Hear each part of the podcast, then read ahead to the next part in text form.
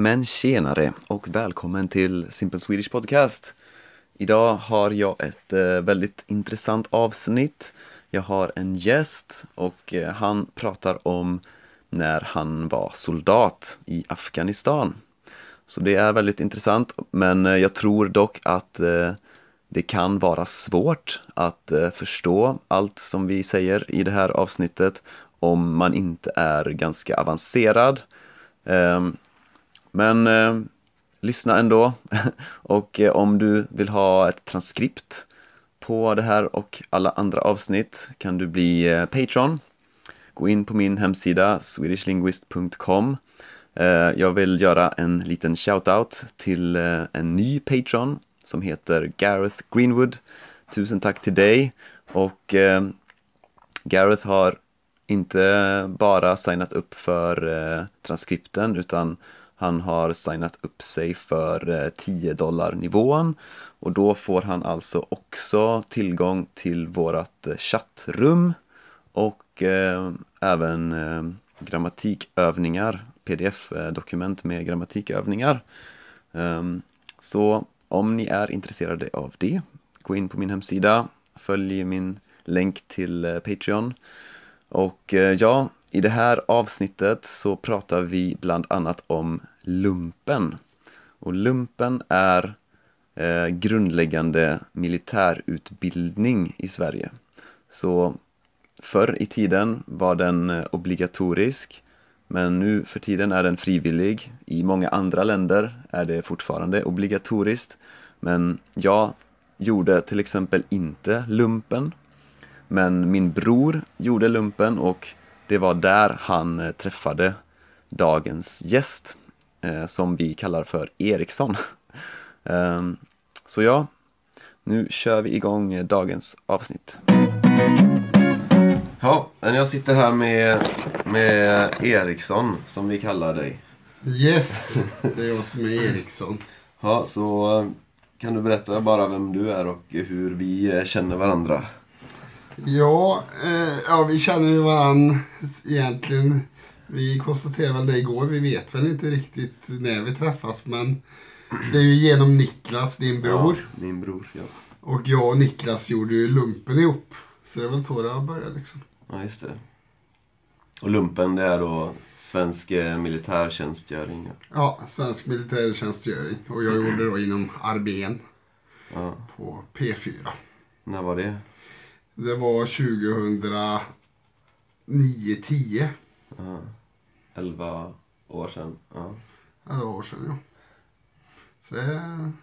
Ja, och sen så har ju vi, vi har hängt ihop mycket liksom på, ja, vi har varit på resor och mm. nu sitter vi här i ett nice hotellrum. Med, vi har dragit ut två sängar från väggen här. Det ligger två grabbar framför mig här i kalsonger. Och, och uh, ja, vi är i Malmö just nu ja. Mm. Men eh, och uh, var kommer du ifrån? Jag är från Värmland. Och vi är kända för att vi har ganska mycket dialekt. Ja. Uh, så Arvika i Värmland är jag ifrån. Just det. Ja, jag har ju släkt i Värmland. Så jag är van att höra värmländska. Ja. Men jag tänkte vi kunde prata om, om din tid i Afghanistan. För du var ju soldat, soldat i Afghanistan. Ja, det stämmer. Ja, det är lite intressant. Ja. Jag kan ju börja med att berätta om min tjänst där nere då i, i Afghanistan. Och då var det så att jag eh, sökte då in för att eh, idag så fungerar det lite annorlunda. Idag är man anställd men tidigare så fick man söka in och då behövde man inte vara anställd innan i Försvarsmakten. Så jag sökte in och eh, ja, egentligen så sökte jag då som vagnchef. Men vad, hade du gjort eh, tjänstgöring någon annanstans innan då? Nej, vad? nej, jag hade inte gjort något utan jag hade bara gjort lumpen innan och så, och så var det en dag i lumpen som bara i slutet som vi bara gick och sökte på det via nätet egentligen. Jaha. Fanns, och, men varför tänkte du att, uh, att, det, att du ville göra det? Nej, men det var ändå Alltså min bror gjorde utlandstjänst i, i Bosnien. Uh -huh. eh, 96. Så att eh, det var ändå en stor inspiration för mig liksom. Eh, han kom hem och berättade eh, grejer om det liksom. Och, och jag tyckte det verkade häftigt liksom. Ja. Det var, det var nog den stora grejen. Så jag hade bestämt mig redan innan jag gjorde lumpen att, att jag ville göra lumpen och en utlandstjänst minst då. Vad var det som du tyckte verkade häftigt? Eh, nej, men det är väl det här komma iväg. Alltså, ja, sen när man är liten så är det väl också eh, alltså, mi militär. Eh, alltså det är lite coolt med militär liksom. Ja. Eh, precis som det är med brandman och polis och hela den biten för barn liksom. Så Mm. hängde väl den med lite och sen så när jag väl åkte till Afghanistan så var det mycket annat också. Jag såg ju liksom eh, väldig utveckling för mig att komma ner och se någonting annat. Mm. Eh, vi har ju även många från Afghanistan i Sverige liksom. Mm. Så det är intressant att se vart de kommer ifrån. Också om man kan göra någon skillnad där nere. Mm. Så det är väl den stora skälen. Vad gjorde du liksom första dagen när du kom ner? Ja, men först var det ju så att, att jag kom ju då in som vagnchef. Eh, Va, vad är det? vagnchef, då sitter man, eh, man har en vagn så här med en kanon uppe på. Ja, Eh, ett slags stridsfordon. Ja, ett stridsfordon skulle man kunna säga. Eh, och så har man eh, soldater bak som man har med sig då. Och då är jag ansvarig för den vagnen om vi, ja, allt från att köra rätt väg till kanske samverka med bybor till om vi skulle hamna i strid egentligen. Eh, och koordinera striden i vagnen då. Mm. Eh, så det, det var min uppgift. Och sen då så, eh, i alla fall när jag kom in, så har vi först då sex månaders träning i Sverige. Som vi genomförde. Det gjorde jag borta i Stockholm på Livgardet. Och där tränade vi allt möjligt från minsök till eh, sjukvård och eh, stridsskjutningar. Eh, mycket sånt liksom. Eh, och sen då så efter sex månader där, eh, som var ganska intensiva, så åkte vi, eh, åkte vi ner och flög ner då. Eh, från Stockholm till, till eh, eh Marmal som den tyska kampen heter där nere. Ja.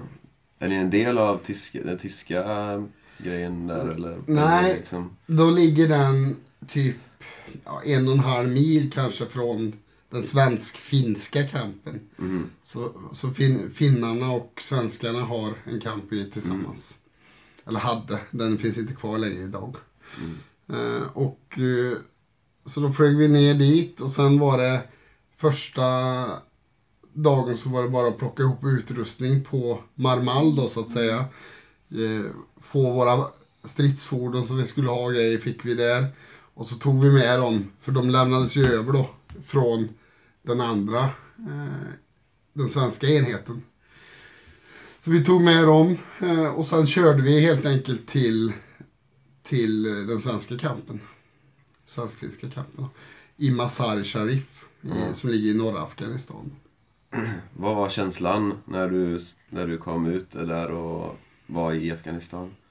Eh, Jag minns att eh, min första känsla var så här, eh, vi hade övat mycket och så här, men jag vet att min första känsla var så här att det känns som jag flugit till en annan planet.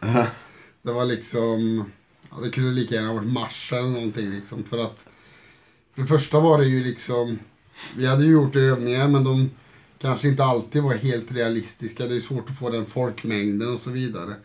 Men här var det liksom, det var folk överallt och det var på ett helt annat sätt så var ju samhället ordnat liksom. Mm. Och oordnat. Ja, ja. Vad är det första så här som du tänker, som du... Fanns det, vilka liksom så här kulturchocker fanns det? Nej, den största grejen tror jag för, för oss ändå, det är väl kanske att du i princip inte ser några kvinnor där nere. De flesta kvinnor är instängda, eller inte instängda, men ja, de befinner sig ju i, i deras hus. Då har de, de har ju sådana här hus som är byggda av lera. Eh, och eh, i det då så, eh, så by- där tillbringar de sina dagar.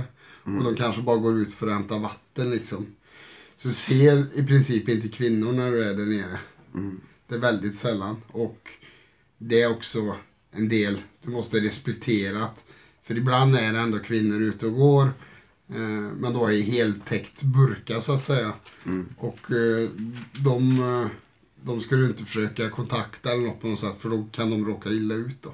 Jaha. Om du är som man, som kvinna kunde vi däremot, vi hade med oss en, en kvinnlig patrull ner. Eh, Mm. Alltså hela patrullen var Ja, kvinnor? ja, och de kunde då samverka med de här kvinnorna. Så vi också fick med det. Var det en, en eh, anledning till att patrullen var, den patrullen var kvinnlig? Uh, nej, alltså vi hade ju med på vårt kompani då, som är en sammansättning av, av eh, flera plutoner egentligen. Där hade vi ett antal kvinnor och då plockade vi de här kvinnorna och skapade en enhet som Aha. kunde I det syftet, typ? Ja, i det syftet ja. Ja.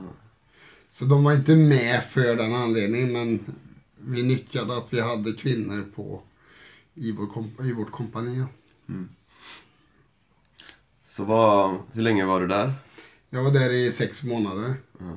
Eh, åkte hem två månader åt gången. Åkte hem eh, på sån här liv som det heter då. Eh, och åkte hem till Sverige då. Så två månader åkte hem två veckor. Nere två månader åkte hem två veckor. Och så nere i två månader. Och vad var liksom en vanlig dag där? Fanns det vanliga dagar? Ja, men det fanns ju kanske två typer av dagar skulle vi kunna säga. En typ av dag var den dagen då vi tillbringade på campen. Vi tränade. Eh, vi vårdade våra vapen. Vi vårdade våra fordon. Vi planerade operationer. Mm. Eh, och eh, så var det mycket ordergivningar, liksom vad som skulle hända. Vad mycket vad? Or- ordergivningar. Jaha. Eh, som, där de talade om egentligen vad som ska ske framöver och så vidare. Då. Eh, så det var det mycket. Och sen, sen kunde vi även sola och vi kunde spela beachvolleyboll och, Mhm.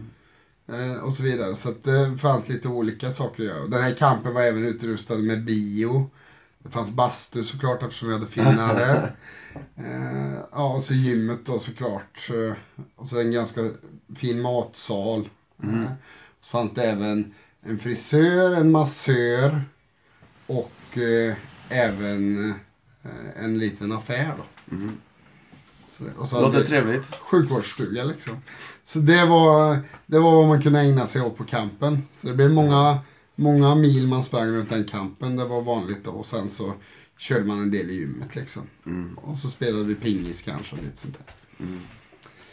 Sen den andra typen av dag det var ju när vi var ute på operation i operationsområdet då. Ute eh, någonstans. Eh, och det kunde vara olika saker. Allt från att vakta en bro till att hålla ett område eh, där det hade varit stökigt. Eller kunde också vara eh, att vi skulle kontrollera där det hade sprängts eh, antingen en självmordsbombare eller om det var en IED. Och IED då står för Improvised Explosive Device. Jaha. Och det är ju vägbomb skulle man kunna säga då. En hemmagjord vägbomb var det ju. De grävde ju ner sådana ganska frekvent överallt liksom. Jaha. Eh, och ibland körde vi på dem och ibland hittade vi dem och då skulle den platsen undersökas. Och när, vad menar du när ni körde på dem? Att eh, ni hade någon, något Ja. fordon som klarade sånt? Då? Ja, eh, oftast så klarade de ju det väldigt bra. Eh, det kunde vara lite skador på fötter och sånt där men På fötter alltså på... det blir så, sådana krafter upp i Oj. fordonet så du krossar eh, fötterna. Liksom. Dina fötter liksom? Ja, mina fötter har ju klarat sig. Jag har ju Ja. Jag har eh, kört på en stridsvagnsmina en gång. Eh, en gammal stridsvagnsmina som låg kvar sedan sen Sovjets tid. Eh, på 6 kilo. Och då small det också bra under fötterna. Men, men då var vi ute mitt i öknen där det var mjuk sand runt om så det blev inte sånt tryck i vagnen. Och dessutom satt vi i en väldigt säker vagn då. Eh, så, så det hände då. Sen så Nej, men sen var det ju ibland så kunde vi även bli beskjutna och sånt här. Eh, var väldigt sällan vi sköt tillbaka. Eh, det hände någon gång ibland sådär men, men generellt sett var det att vi de kunde dyka upp på natten och dra en salva mot oss eller skjuta något raketgevär på oss. Eh, RPG som det heter då. Eh, på oss och sen stack de därifrån liksom. Det var standard. Eh, och eh, an Men annars var det mycket av dagarna gick ju åt till att besöka olika bybor eller det var en del sådana här byggprojekt med broar och grejer. Och de där kunde man få att man skulle vara med och skydda. Eller mm. så eh, Sverige och Finland hade en unik, till skillnad från de andra länderna så började vi jobba på ett annat sätt. Att vi jobbade mycket ihop med ANP som är den afghanska polisen och ANA som är den afghanska armén. Eh, att vi patrullerade mycket ihop med dem. Och alltså. det, var, det var ju för att vi visste ju att vi inte kommer vara kvar i evig tid och, och få igång dem då så att säga. Så att ni jobbade mer tillsammans med eh, de afghanska lokala poliserna och militären då alltså? Ja, det gjorde vi.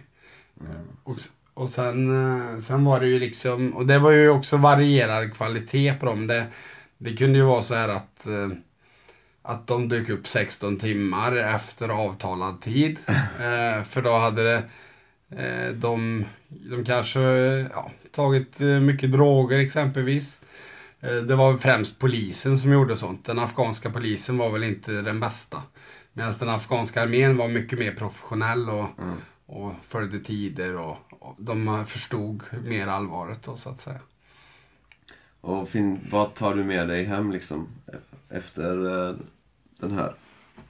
Nej, men... Någonting som du har lärt dig eller någonting som du har känt att du har förändrats med? Ja, det jag tar med mig det jag tar med mig mest skulle jag säga det är det är nog en väldigt jag kan förstå jag tycker att jag har en väldigt stor förståelse att man inte kan sätta sina egna värderingar och tro att alla har samma värderingar. Eh, nere i Afghanistan så är det ju det är ett av världens fattigaste länder. Eh, många människor har ont om mat och ont om vatten. Och för dem är det ju liksom... Eh, det handlar om att överleva. Och överleva kanske ibland till varje pris. Medan mm. vi i Sverige har det väldigt bra och, och kanske har råd och kan unna oss att vara mer eh, hjälpsamma mot varandra. Det är de ju där nere också såklart. Men, men jag skulle säga att jag kan förstå att det är en helt annan eh, uppväxt där det blir lite mer starkast överlever. Mm. Eh, det är lite mer så det fungerar i Afghanistan. Mm. Skulle jag säga. Ja men eh, jävligt intressant. Eh, och tack så mycket för att du ville vara med. Ja, men tack så får ni lycka till allihop. Tack, tack. Ja, det var det. Jag hoppas att eh, det var ett intressant avsnitt att eh, lyssna på.